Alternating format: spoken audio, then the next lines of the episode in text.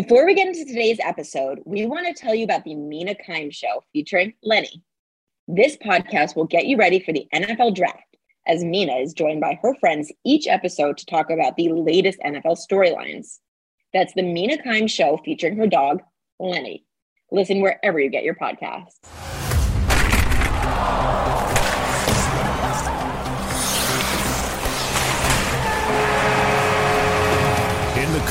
The ESPN NHL podcast with Linda Cohn and Emily Kaplan.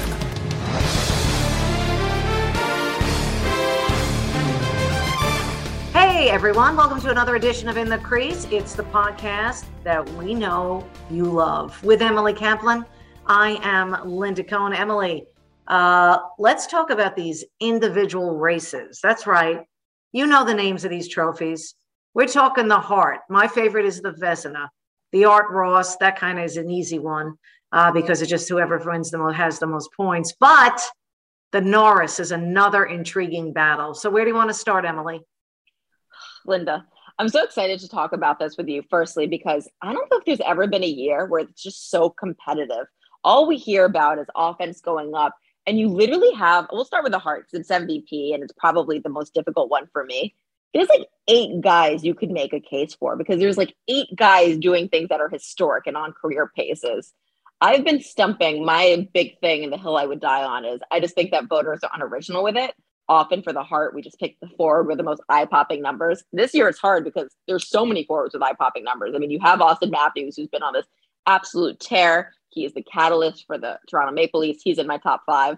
But like, how do you discount Connor McDavid and Leon Draisaitl and what they're doing? But when I look at it, I'm like, why don't we think a little more originally and like who's really the MVP? And like you can look at the definition of the word Roman Josi, what he is doing on his team, carrying them offensively. There's no other defenseman who has scored 100 points without having a 100 point score on his team. It's just never happened.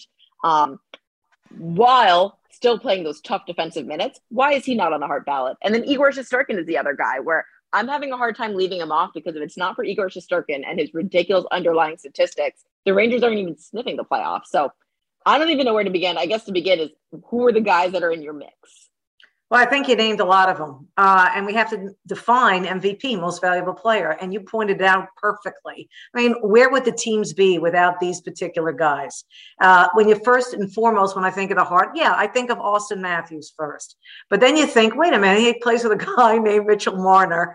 Marner in the shadow of Auston Matthews amazing season. I've run out of words to describe what Auston Matthews is and means to the Toronto Maple Leafs.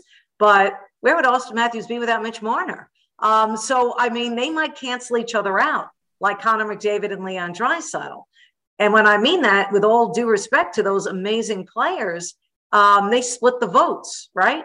I, you know, you could make a case that would happen. I love your point about Roman Josi. I has been, I've been on his bandwagon, not only for the Norris, but trying to stress to everyone that gives a you know what about what matters in this race and in hockey is the fact what a player means. And I mean, he touches the puck all the time. Um, mm-hmm. And so, you know, he he's a difference maker. We both heard his head coach. I know I've had John Hynes talk about what Roman Josi has meant to this team. And I know they're just in a wild card spot. And you got to wonder, Emily, how much is that taken into consideration, right? Think about it for a second, right? Oh, yeah, Roman Josi. Yeah, he is valuable to the Nashville Predators, but you know what? They're not getting out of a wild card position. I think it would be better to vote for someone who's actually in the top three spots of their division. Do you think that comes into play yeah, you know I love this podcast is because I can speak however I want. When I'm on around the horn, I can't use words like narrative. I'm going to use the word narrative like 10 times now just out of catharsis. that narrative is definitely on people's minds. The other narrative that's on people's minds, I'm telling you, it's voter fatigue. And I think that's the reason that you don't see Connor McDavid and Leon Draisaitl on the top of people's brains because they're just sick of voting for them, besides the fact that they do split it. But you're right. I do think that there is something where it's like, oh, this guy needed to carry his team to unprecedented success. Whereas when we look at the Nashville Predators, let's be honest, before the season, no one expected anything of them. This is a team that was like starving off a rebuild, trying Correct. to figure out their way, has totally declined since they made that Stanley Cup final against the Pittsburgh Penguins. And the fact that they're sniffing the playoffs at all to me is remarkable, just kind of like the Rangers. Yeah, and exactly. And so when you think, I mean, it's funny that you brought that up because I when you when I think of another team that not many thought were going to be in the position they're in. Now they haven't, and I'm going to mention the team in a second, Emily, but they haven't locked up anything yet, but they're going to lock it up unless they totally on their own collapse. And I'm talking about the LA Kings. And no one expected the LA Kings. And then when you think, okay, why is the reason? Is there one player on the Kings? No, it's a whole team effort. And I'm not going away from our original conversation, but I'm telling you, that's why the case for Roman Josi means a lot because he has done so much for that team. There is no way they'd be in any kind of playoff position. And they've been one of the most consistent teams all season long. But then when you're talking about, and I don't, uh, uh, he's putting up the numbers, and you can make a big case that in the conversation for Hart Trophy, um, he's not going to win it, but should be Kirill Kaprizov. Where would the Minnesota Wild be without the thrill? He's in my mix. He's 100% in my mix. And I'm so excited because this weekend on ABC, we have the Blues versus the Wild. So I'll get to see him up close. And there's been no player that's transformed his franchise in the way that Kirill Kaprizov has potentially since Alex Ovechkin, honestly. Like that's the type of shift that this guy brings with just the culture, the excitement. He made them single handedly a fun team to watch. All people talked about with the Wild was that they were boring, boring, boring. Kaprizov comes and the narrative, eat that Tony Reali, totally shifted. Um, so he's completely in my top mix, especially because of the points that he's been putting up. The guy you brought up earlier, and uh, one of, of course, a favorite of both of ours is Igor Shesterkin. And his name has been, uh, his ears are ringing constantly uh, because he has been brought up in this Hart Trophy conversation a lot. Uh, well deserved. And yes, in to put in the where would the Rangers be without Igor Shesterkin? And this is this is the honest truth. Do I think he's going to win the Hart Trophy? No. Do I think he deserves to win it? Yes, I do. But I don't think he's going to win it. And especially, and again, remember when I brought up the whole fact about the narrative and you said, yeah, let's bring up the narrative exactly? Is the narrative like, well, we gave Adam Fox out of nowhere the Norris Trophy a year ago. So are we going to be too kind to the New York Rangers? And they'll be kind of like, oh, because they're the New York Rangers, they get everything. And then give Shesterkin the Hart. No, we're going to just give him the Vezina. That's the thinking. That's the narrative that's going to happen. Wrong or right. Oh my God, narrative, narrative, narrative. It feels so good to say, doesn't it? I'll tell you the narrative around Adam Fox and why he won, and this could be our transition into the Norris potentially. Firstly, the reason I don't think Igor Shesterkin is going to win, and I think the reason that voters typically are shy of uh, voting for goalies is just the games played, right? It's just he doesn't have that impact. I would argue that he does have that impact, and he'll, he'll probably make my top five. Um, the reason that Adam Fox won the Norris last year, though, is because the narrative goes, and I hear this from players all the time who just complain about it because they hate it it's what defenseman has the most eye popping offensive numbers, and let's just give the award to him. And you start to hear guys say, like, why isn't there a defensive defensive award? Or why aren't we, uh, you know, rewarding guys like Jaccob Slavin, Ryan McDonagh, who play those tough minutes and, and play so well defensively, but just don't put up those numbers? Jacob Trouba. Jacob Trouba would be another guy that's having a remarkable season. Totally. This year, it really feels like a, a two horse race. It began the year, it was either going to be Victor Hedman or Cale Makar. Right now, it's either Cale Makar or Roman Josi. Um, and, and I don't think you could go wrong with either of them. I think these voters are going to pick Cale Makar. They're going to look at that team. They're going to look at those eye popping numbers. See, I look at the fact that he's got a Devon Toews there this year that's really helped him. Yeah, Cale Makar, I get it, is a superstar. I get it. I get it. I get it. But you know what? Having Devon Toews there, okay, as well, kind of helps the cause. But I feel the voters are going to go with Cale Makar, even though I would vote for Roman Josi for the Norris. So I never got your pick yet. We both would pick uh, Shesterkin in our top five of Hart, but who do you think was go- is going to win the Hart? I know we have a couple of weeks left to go in the regular season, but who do you think voters are going to? Linda, pick? not that much time. The regular season is dwindling down way faster than I want it to. I feel like I'm, I'm ready for the playoffs, but I'm not ready pen to ballot right now. We're pretending that we actually do fill this things out in pen. Actually, they're emailed to Ernst and Young. We do it very officially at the PHWA, um, and Ernst and Young tabulates it. I think it's Auston Matthews. I think it could be uh, Roman Josi, though. I think I keep billing him in my head as the case for it. And maybe I'm just trying to be original. Maybe I'm just trying to be creative. Um, one of those two guys, and I do think Connor McDavid does make my top five because when you talk oh, about yeah. consistency, Linda, he's been of consistent course. all year round. Of course he does. Uh, I, I think Auston Matthews is going to win the Hart. Um, you know, I brought up my narrative, Toronto boy. Yeah, I brought up my point about Mitch Marner, you know, being right there, his Robin to Batman, is Auston Matthews. And when you think about terrific tandems, we always, for good reason, put Connor McDavid and Leon Draisaitl up at the top. Don't sleep ever on Matthews and Marner. Um, they're going to be fun to watch and all that. Vezina, uh, you know. Wait, one last guy we didn't mention in the Hart mix, just to show how wide this field is. Johnny Gaudreau? I feel like we haven't talked about the Flames much, but no question. What has he got? What has he got? A thousand assists? I mean, the guy is amazing. He's got like I should look that up. That's crazy. There should be a lot of uncertainty about him, right? He's a UFA this summer. Does he stay? Does he go? All we talk about that team is the defensive structure that Daryl Sutter put in, and Jacob Markstrom being awesome. But honestly, Johnny Hockey's been pretty awesome too. Oh, that's a great pick. That he he won't win, but that's a great pick. He's putting up the great numbers, but I just feel you know, Auston Matthews is definitely trending uh, skyward. And it's not going to matter, as we all know, what the guy does in the playoffs.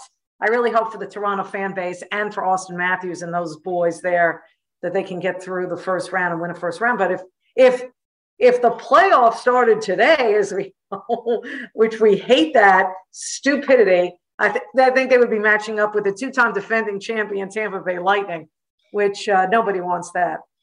By the way, can we pause for a second on the Lightning? Because this is our podcast. We can talk about whatever we want, Linda. Are you worried about them?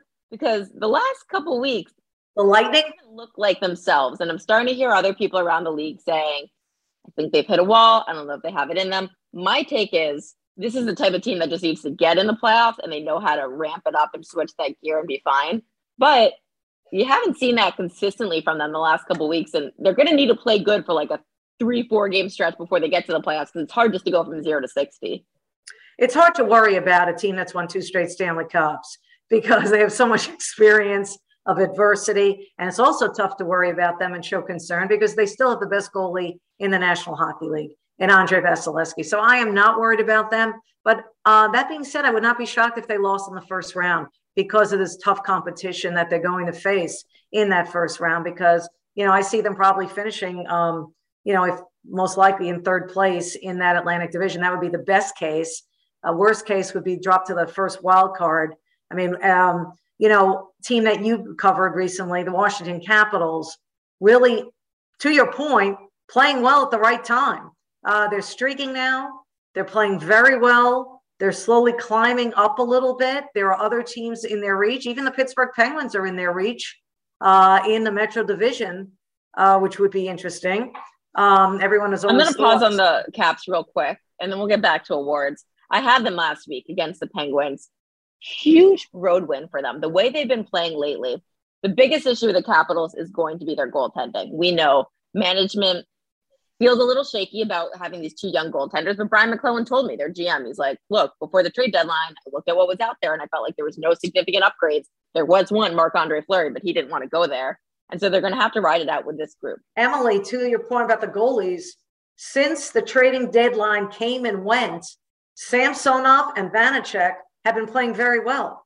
And I think that has a lot to do with the mental aspect. Okay, they're going with us. They communicated they're going with us, and they've been playing better. It definitely has shown. Better, better for sure. The game against Penguins, I will say, Samsonov had like a couple soft goals, but the reason they kept him in and the reason that they, um, you know, didn't pull him is because he answered the bell when they needed to. Right. And that's the important thing. Um, but what a big win against the Penguins, just in the sense that it showed that like everyone is writing the Washington Capitals offense dead. But I saw rejuvenated Ovi. I interviewed him after the game. He scored in that game. Linda, you've interviewed Ovi how many times? What yeah. is he the king of? A uh, few words. He he almost he was almost rambling as we went off the air. We had two minutes before we get off the air on ABC, and he was talking so much. Our producer was like kind of freaking out, like, "Why is Ovi talking so much?" I was like, "I have no idea," but that's how happy he was, and that's what a good mood. And the other thing in that game, it was just the quintessential. This is why Tom Wilson is awesome game because he's getting to everyone's oh, faces, he's mixing it up, and then he can show that offensive talent um, and score the game winner. Uh, the other thing is, uh, listen, I I know you might you might not agree with me, but can you imagine? And it, it could be a very likely first round matchup for the Caps if they face the Carolina Hurricanes. I'm telling you, Caesar Sportsbook is going to be in a quandary because I bet you there'll be plenty of people who put their money on the Caps, and they'll be, and it, wouldn't be surprised if I wouldn't be surprised, really.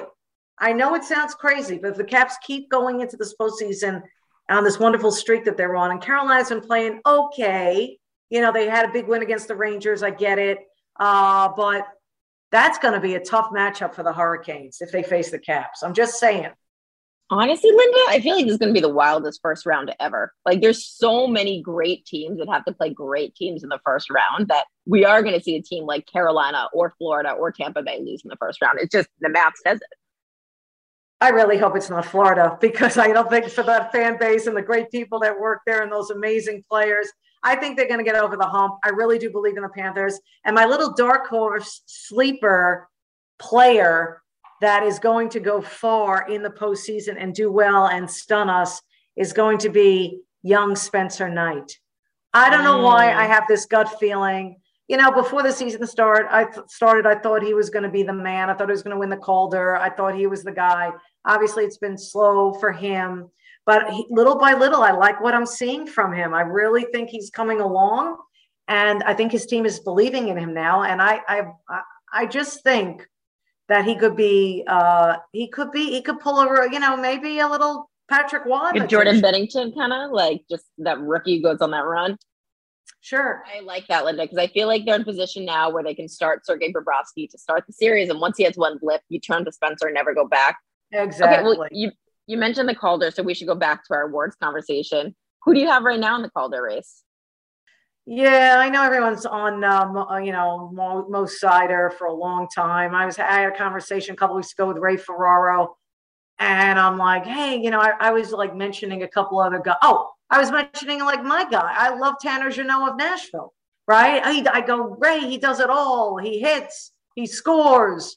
You know, he's great. He's young. He's this. He's that. I, I was just all of Tanner Jeannot. I had like the stats there. I go, Ray, he might be a dark horse here. People are realizing what this kid has meant to the Predators. He's like, oh no, I, I get it, Linda, but you know, they're going to give it a Mo Seider. You know, he's like a no brainer. Well, little by little, our guy, little, our little, our little Trevor Zegras, little by little, right, is doing his thing. But, you know, he's on the outside looking in. But to answer your question, I think they're going to go with Mo Seider because he's, he's a defenseman. It's a harder position. He plays a hell of a lot more minutes than a forward like a Tanner Jeannot. And so that's where they're going to lean on. So my pick is the masses pick, and that is Detroit's Mo Seider.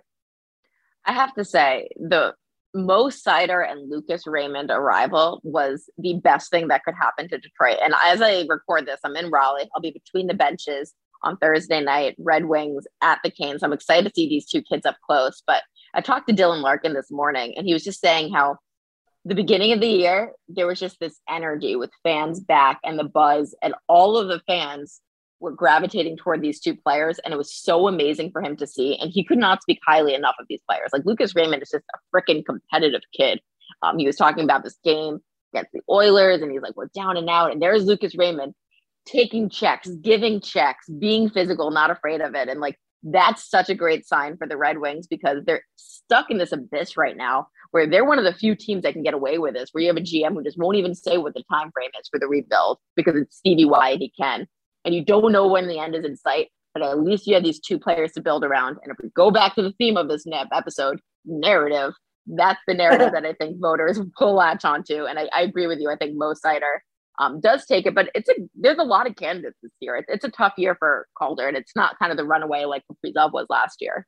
Absolutely. All right. You know, you mentioned the teams and these great races, and you know, while we were talking about the Eastern Conference and playoff positioning and matchups, because not much is going to change there. Nothing was going to change there for the last two months.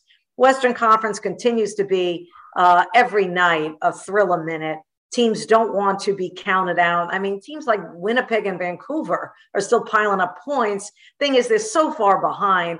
I can't see them catching any of these teams. Although Dallas, I'm not a big believer in Dallas. Yet every time I say that, after they lose to like a New Jersey Devils, then they come up with a big win that I didn't think they were going to get. They find ways to win. A guy that's having an amazing season, by the way, Jason Robertson, a guy that came on with us early in the podcast, just a delight, young star Um, but you know, they're in playoff position, but they're once again Vegas on the outside looking in. Um, you know, they're three points out of a playoff berth, whether it's wild card or third place in the Pacific. Uh, I still am going to stay true to what I said. I think the Golden Knights are going to make the playoffs. Mark Stone came back uh, last night. It's going to take a little bit for him to get his legs back and you know all of it to come back, but it will. Pacioretty's back with them. so I think they're going to find a way to get in. Um, and I think you know, I, if you're going to say, hey, who's going to be out of it? If Vegas is going in, who's out? I just think I don't have any faith in Dallas to just to stay in the mix. I, I, you know, I'm a little biased with LA. I want the Kings to make it because I think I'll be covering some of their playoff games, but and also that I just like what they do and the job Todd McLellan. We didn't even talk about Coach of the Year. Todd McLellan should be up there, uh, you know, as a finalist for Coach of the Year. As how many injuries they've had? Yeah. That's it. I mean, I, I was never a big believer in that guy, but he proved to me that he knows what he's doing. And of course, Daryl Sutter with Calgary uh, is, a, is just another story. Bednar in Colorado. And that's the other thing, the narrative. Let's continue with that. You know, how is it when we compare to other sports, because we both cover other sports, you know, coaches don't get credit when they have star players, right? So would Jared Bednar get the credit he deserves because Colorado has all of those superstar players? uh, you know, but the way they're running away with it. And how about Andrew Brunette? Comes in, he would be get my vote if I had a vote. Comes in for Quenneville with all of that, you know, chaos as we know, the beginning of the year, takes over a team. Yes, he was in the organization, but the Florida Panthers are competing with Colorado for the President's Trophy. Total no, Andrew Brunette to me as a rookie head coach coming in, and let's not forget it's a Hall of Famer he took over for in a surprise yeah. resignation when the team was undefeated at the time.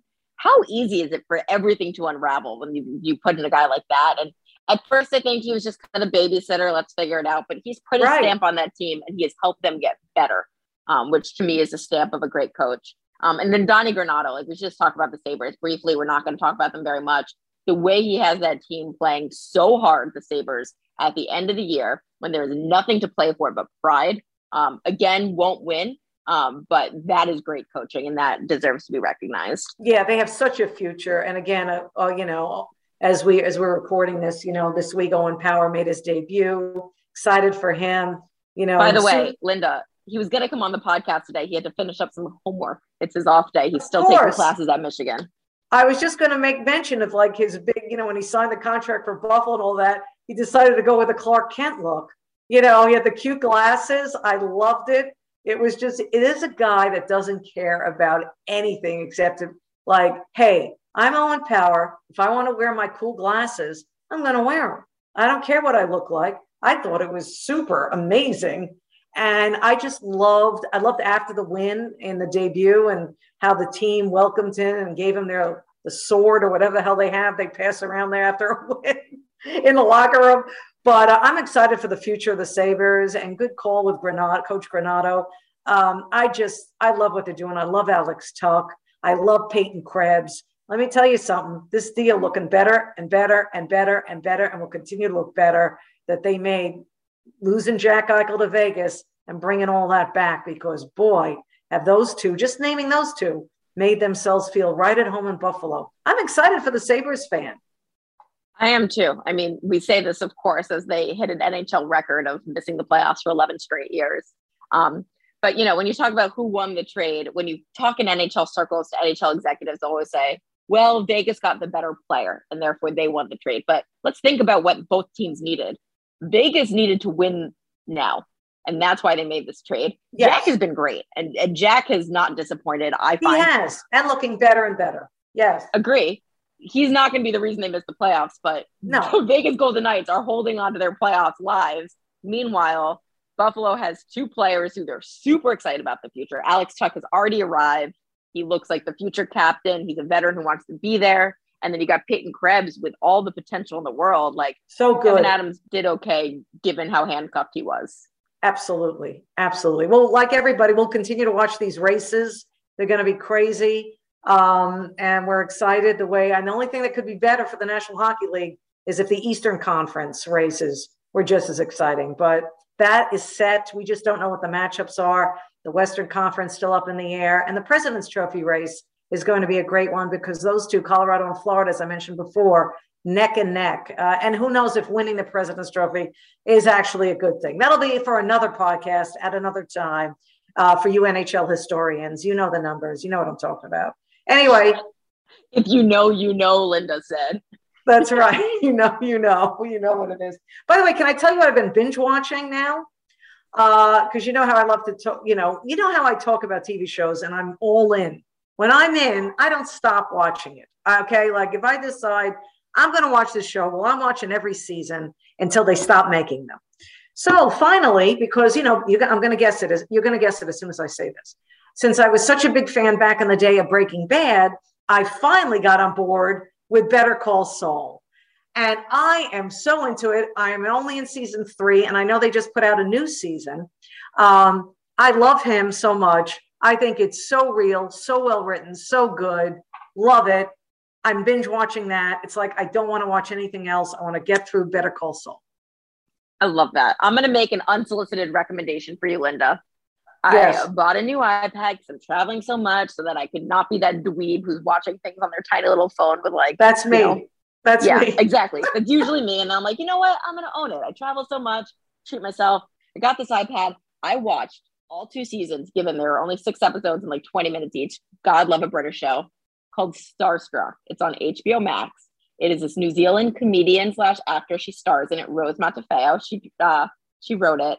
And Linda, the concept is one night out in London. It's New Year's Eve. She's at the club. She goes home with a dude. She wakes up the next morning. He's a famous movie star. It is a classic rom com, but so originally written and so refreshing. And she's so charismatic and funny. Um, I just ripped through it. So that's what I've been watching. I've also what's it called? It's called Starstruck on HBO Max. You will okay. love it. It's just a feel good. It's great. I love that you gave me a show to watch on HBO Max because I'm paying for I don't know what. I'm never on HBO Max since Curb Your Enthusiasm ended. I'm like, what the hell do I watch on HBO Max? Am I should I end it? Um, and then the other show I've been watching, Linda, Atlanta. Donald Glover is a creative genius. These are my my theme is the kind of creative original is that shows. Danny Glover's son? No. Okay. Is it? I don't think Donald Glover's Danny Glover's son. He's Childish Gambino is his other uh, alter ego as the rapper, but this show it took like a super long hiatus maybe two years. It's so high production quality high i don't know i'm thinking about everything every time and it's just it's an awesome show and they go to europe this season so atlanta is my other one. That one's on All right i think we're on different wavelengths but i appreciate your recommendations. My other one that i'm finishing up because it's the final season is this is us. I know it's mm. corny but it makes me cry and i have to be in a mood. We are on different wavelengths linda confirmed Okay. I'm sorry. I just am into it, and it's I'm finishing it up. It's the final season, and uh, all that. But yeah, that just shows. Well, that's kind of fun that we're on different wavelengths. But I always like sharing my shows. you like Starstruck though. I think I would like that because you know what? I used to love um, a similar thing where the the main character is a woman. Remember Fleabag? She did two seasons. I love Fleabag get the same vibes. It's a little less depressing than Fleabag, though. Fleabag oh, had like that kind of depressing undertone, but she was a genius. Phoebe uh, Waller Bridges, yes. I believe is her name. Where'd she go? I loved her. If you like Fleabag, you'll love Starstruck. Okay, good. That's good. And of course, I watched all of Mrs. Maisel, which I watched. I heard that had a comeback season three. Yes, I watched the latest season. It was great. I love the guy that he plays the father, her father. Uh, he's the actor that also played Monk. Remember that show Monk? Okay. I do. I forgot his name. I love him. He's the father. Tony. Tony something. Uh, yeah, he look. He's a Tony. He's for sure a Tony. Oh, he's so funny. He's so great. Anyway, can we do a podcast on just our TV shows that we love? Yeah, clearly. Besides the NHL, the best TV show there is. No soap That's operas, true. just hockey. Well said. Yes, unpredictable. There you go.